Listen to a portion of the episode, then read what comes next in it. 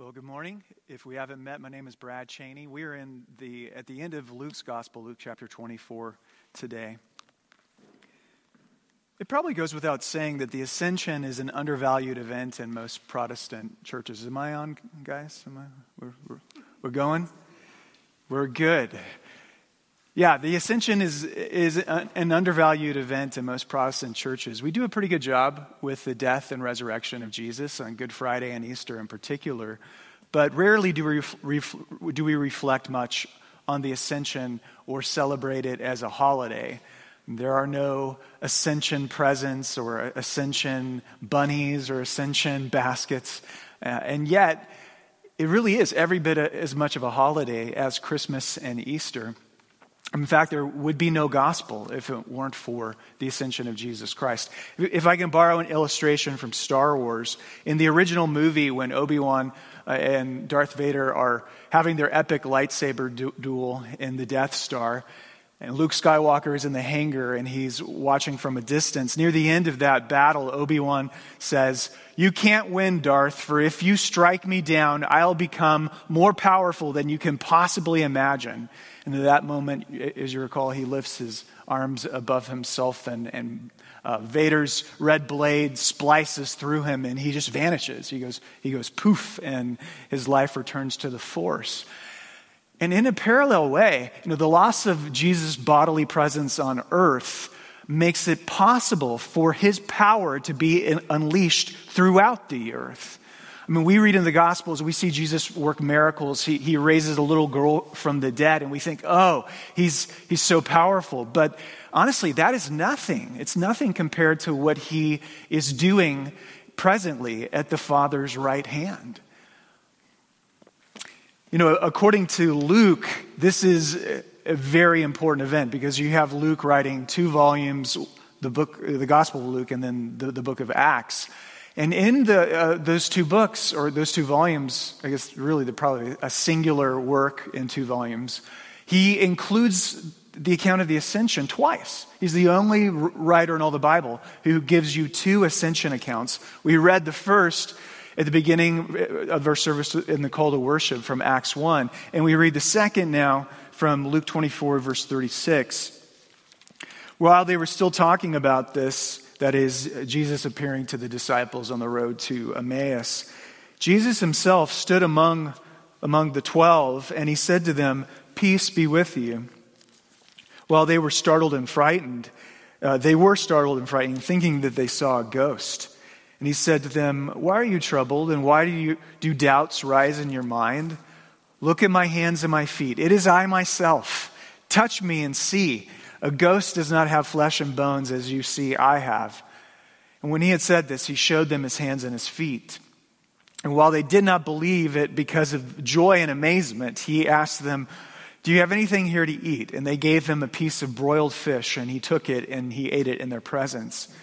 Then he said to them, This is what I told you while I was still with you. Everything must be fulfilled that is written about me in the law of Moses and the prophets and the Psalms. Then he opened their minds so that they could understand the scriptures. He told them, This is what is written the Christ will suffer and rise from the dead on the third day, and repentance and forgiveness of sins will be preached in his name to all nations, beginning at Jerusalem. You are my witnesses of these things. I'm going, and then the, 49 is interesting. This is why in the Apostles' Creed we say that Jesus. Uh, uh, that the, the, the Spirit was sent by the Father and the Son. is because of, uh, in part, verse 49. I am going to send you what my Father has promised, that is the Holy Spirit. But stay in the city until you have been clothed with power from on high. And when he had led them uh, out to the vicinity of Bethany, he lifted up his hands and blessed them. And while he was blessing them, he left them and was taken up into heaven. Then they worshiped him and returned to Jerusalem with great joy. And they stayed continually at the temple, praising God. This is the word of the Lord. Thanks be to God. In Westminster Abbey in London sits a Gothic styled oak armchair. It has four gilded lions, which serve as the legs. A compartment underneath the uh, chair for a special stone and a very high back. It's called King Edward's chair. It was commissioned by Edward I in the year 1297. He paid a, a kingly price at that time for it, 100 shillings. Uh, for to the, the craftsman who made it. And you probably know that every British monarch has been um, crowned while seated in King Edward's chair, except for two. So, what I did this week is I pulled up on YouTube the most recent crowning of a monarch. That would be Queen Elizabeth II. In 1953, she was crowned, she was crowned queen. Uh, and you can pull up the whole black and white ceremony, you know, two plus hours on YouTube. It's really interesting. Um, extremely majestic, pomp and circumstance, all, of the like. Um, 1953. It comes to the very end of the service when the Archbishop of Canterbury takes the crown um, and he, he, he walks to her and he raises the crown above her head like, like this. And very slowly he began, he, he lowers the crown until finally it is resting upon her head. And it's incredible. You watch the video, and there's almost an audible gasp in uh, Westminster Abbey. Just like, oh. And then what do the people do? As soon as a crown touches her head, they start they start exclaiming, God save the queen! God save the queen! Uh, there's just a huge ex- exclamation. Uh, it's very powerful. And I wonder if you realize this. Ascension Day is Christ's coronation. It is his coronation day. Uh, and can you imagine what heaven sounded like when Christ enters into that throne room and he is seated on the throne and he has placed upon his head the crown, I mean, the king of the universe, king of kings and lord of lords, it's, it's placed on his head. I mean, what a celebration. You watch the Queen, I mean, Queen Elizabeth being crowned, and you realize, I mean, it was truly, it was, it was a great day of celebrating uh, in, in England. And isn't it strange that we have one day, 40 days after Easter, when Jesus was crowned King of the universe? And you know what? Most of us didn't even know that Thursday was Ascension Day. we paid no attention to it. Um, yeah, I, I, know Joe said earlier it's hard for us to imagine what the throne room of, of heaven is like. But uh, if Jesus came to earth and he was serenaded in the sky with myriads upon myriads of angels, Gloria in excelsis Deo, like how much greater must it have been when all of heaven is there, all of heaven, to, uh, to sing about him being king.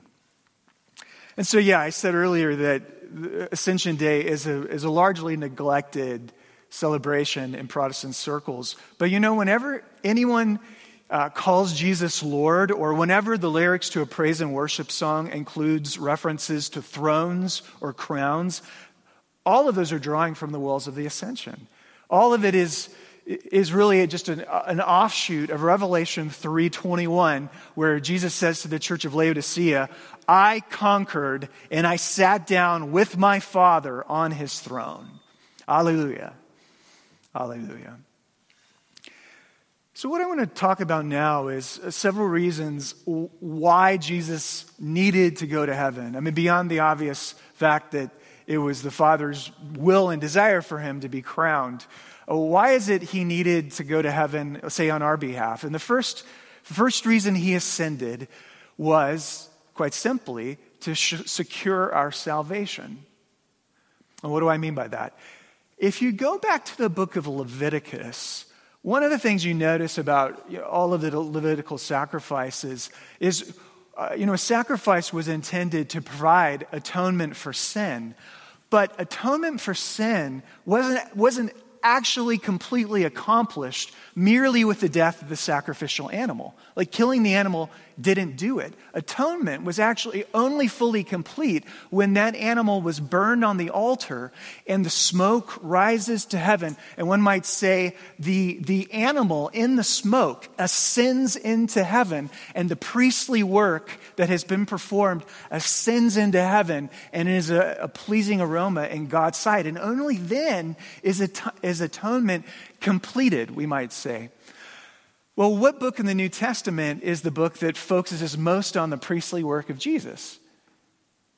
that would be the book of Hebrews. And in Hebrews, you know, several biblical scholars make this argument that atonement is not simply achieved by Jesus' death on the cross, but in the book of Hebrews, as the author of Hebrews is imagining it, um, atonement sets in into, uh, rather, the cross sets into motion all, all of the, the priests, Jesus' ascent into heaven. Quote, and that because Jesus' human body rose to an indestructible life, he is able to present his blood, his body, his very self in the very place where they need to be presented, ascended before God in heaven. Did you notice when we read from Hebrews 1 earlier how it said, after he made purification for sin, then he was crowned? And so there was a sense that he needed to, like, the, the sacrifice and the priest needed to go up uh, to accomplish it all.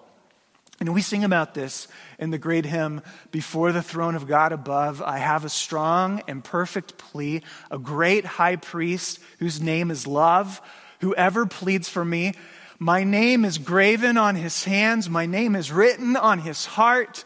I know that while in heaven he stands, no tongue can bid me thence depart. Like he is there for us on our behalf, securing uh, our salvation by his priestly work in heaven. That's the first reason. The second reason Christ ascended to heaven was to send the Spirit. We talked about that already from the New City Catechism. To send the Spirit and further the spread of the gospel. Look with me, if you will, at verses 52 and 53.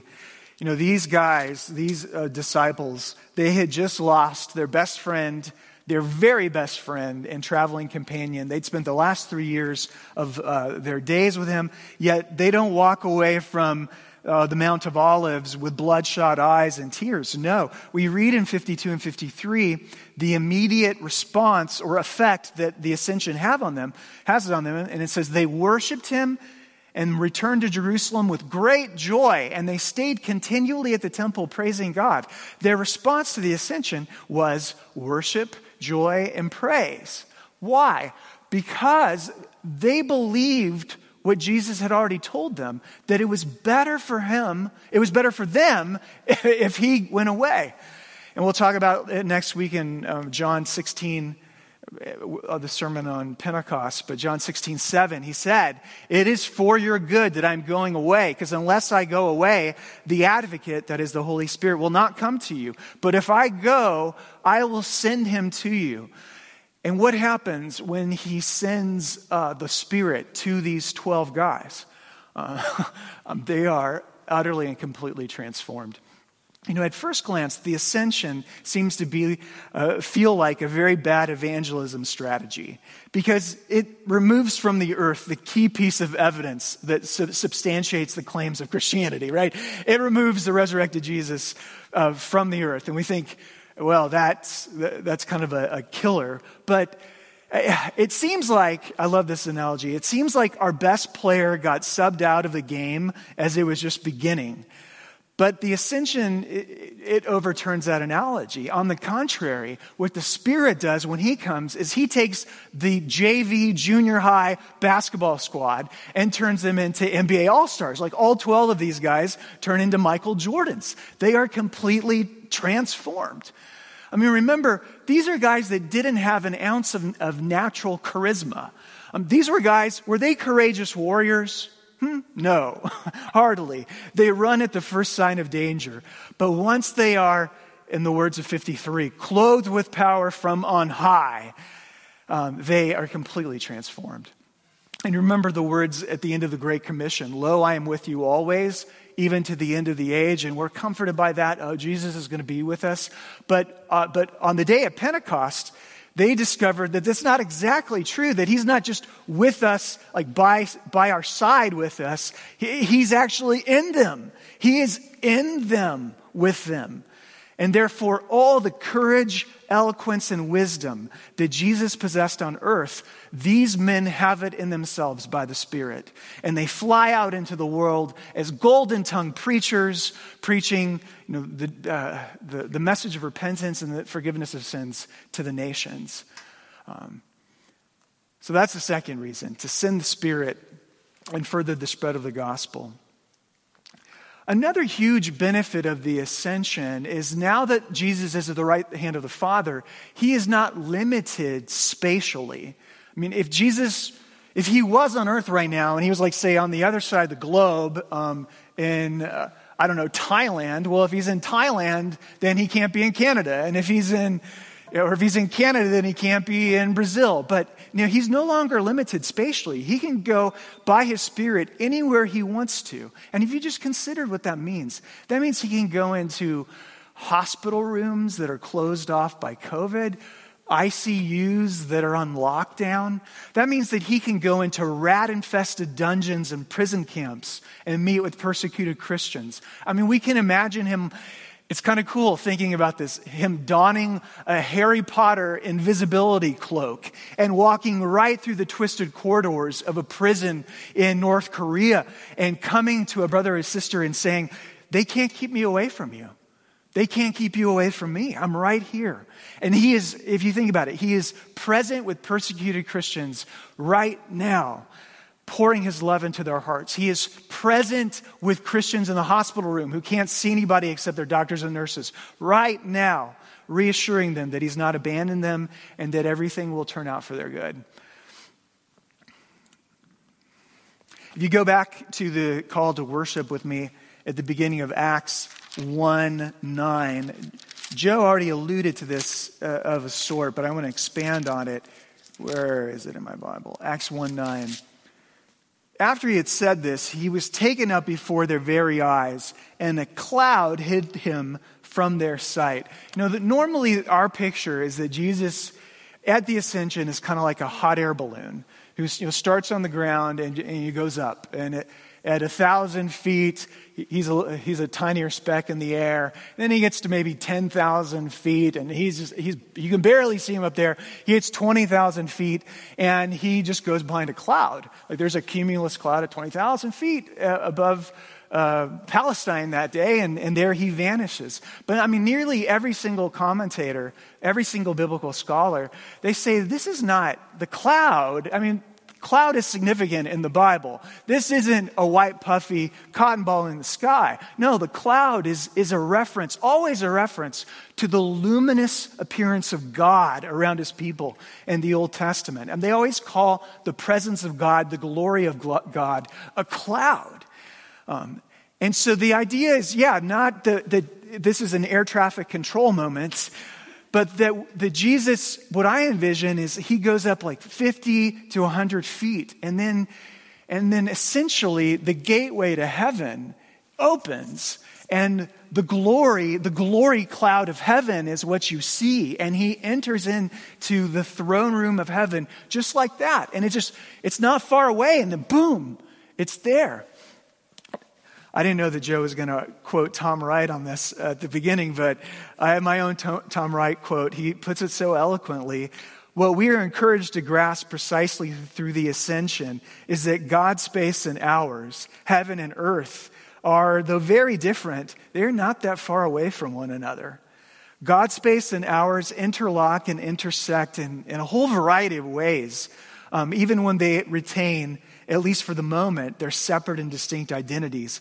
One day, heaven and earth will be joined in, in a new way. It'll be open and, and visible to one another, married together forever. And then he concludes Jesus is in heaven, ruling the whole world, and one day he will return to make that rule complete. They're not that far away. Another thing that we celebrate on this Ascension uh, uh, Sunday is that the temptation of Jesus Christ really comes full circle on this day. Remember what happens? He goes into the desert and he is tempted by Satan for how long? 40 days. 40 days, uh, he, he doesn't eat, he's, he's uh, He's afflicted. He's probably at the lowest point of his earthly life. He's the weakest and, and, most vulnerable frame of mind. And at that moment, Satan comes and he says, I can make all of your dreams come true. I'll just give you, if you bow down and worship me, I'll give you all the nations. All the kingdoms of this world, they will be yours if you just bow down and worship me. Well, when does the ascension occur? The ascension occurs 40 days after his resurrection. And what does Jesus get on that 40th day? He gets all of the nations, all the kingdoms of this world. Um, and that's even demonstrated 10 days later on the day of Pentecost when the Spirit's poured out, and you've got these Jews in Jerusalem who are coming from all over the Roman Empire, and these guys all start to speak languages that are not their own, languages of all the surrounding nations. It's just a symbol that indeed the Father has given the Son all of the nations. We'll talk more about that next week. But what God has done is essentially, He has given what Satan had promised. He is rewarding the Son because of the Son's faithfulness. I mean, the Son did it the right way. He didn't take the, the short and the shortcut, the easy path. He, he, he trusted God that his Father would be faithful to his promises, and He has given all the nations. It's, it's really the ultimate fulfillment of 1 Samuel chapter 7. Remember how the Lord promised to David that one day God would place one of David's descendants on the throne of Israel. He said to David, Your throne will be established forever. And the ascension is the ultimate fulfillment of that, that the son of David makes it out of the wilderness and is given the royal seat at the right hand of God, the Father's right hand being the place of executive rule, in fulfillment of 1 Samuel 7. Uh, in conclusion,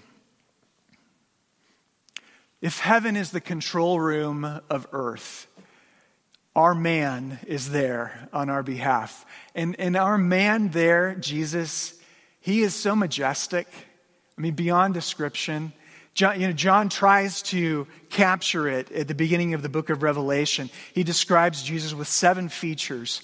And, and all of these are they're, they're an image, and they're all connected to other passages in the Old Testament. But just consider the majesty of this, this image head and hair, white like wool, eyes like flames of fire, feet like burnished bronze, a voice like many waters, holding stars in his right, oops, not left hand, right hand, stars in his right hand, a two edged sword coming from his mouth and his face, it said, his face shone like the sun.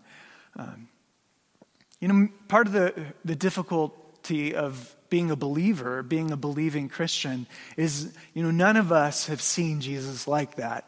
Um, none of us have heard the voice of, of, that sounds like rushing waters. None of us have seen the face that shines in, in blinding, blinding brilliance. Um, that has only those images have only been given to a very select few. Um, and so, why, what do we have to do then? What we really have to do is we have to lift up our hearts, lift up our minds to heaven, that we might behold Jesus there.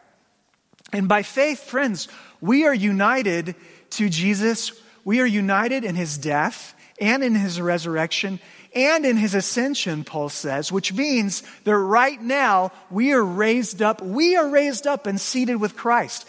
Ephesians 2 6, God raised us up with Christ and seated us with him in the heavenly realms in Christ Jesus.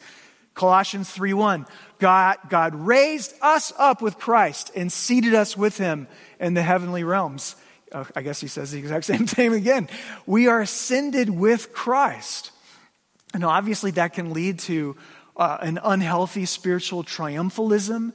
But what it really ought to do, it, not to uh, self assurance of uh, uh, triumphalistic self assurance, but rather uh, a deep desire in our hearts to live a life worthy of our ascended King. I mean, to live a life worthy of our royal calling um, it should promote, promote in us a sense of awe at the grace of God, which turned rebellious sinners like us into royal heirs, heirs of his glorious kingdom.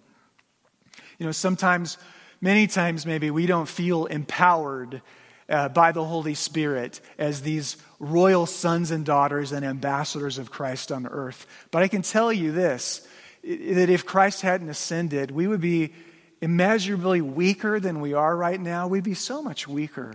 Well, we have such a, we do have a great power and gift in His Spirit, and we are to use that for the extension of the kingdom of God on earth. It's 16th century uh, Christian nun Teresa of Avila's famous quote where she said, One of the implications of the ascension is that Christ has no body now on earth but yours the church. No hands on earth but yours, the church. No feet on earth but yours, the church. Yours are the eyes through which the compassion of Christ must look out on the world. Yours are the feet with which he is to go about doing good.